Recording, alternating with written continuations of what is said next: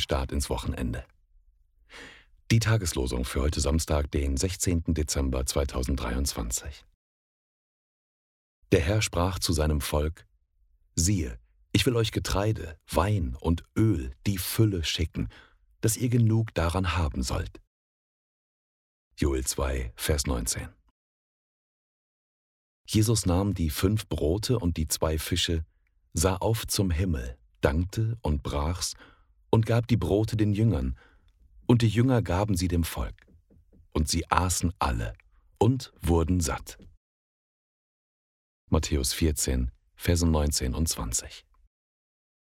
Die Losungen werden herausgegeben von der Evangelischen Brüderunität Herrnhuter Brüder.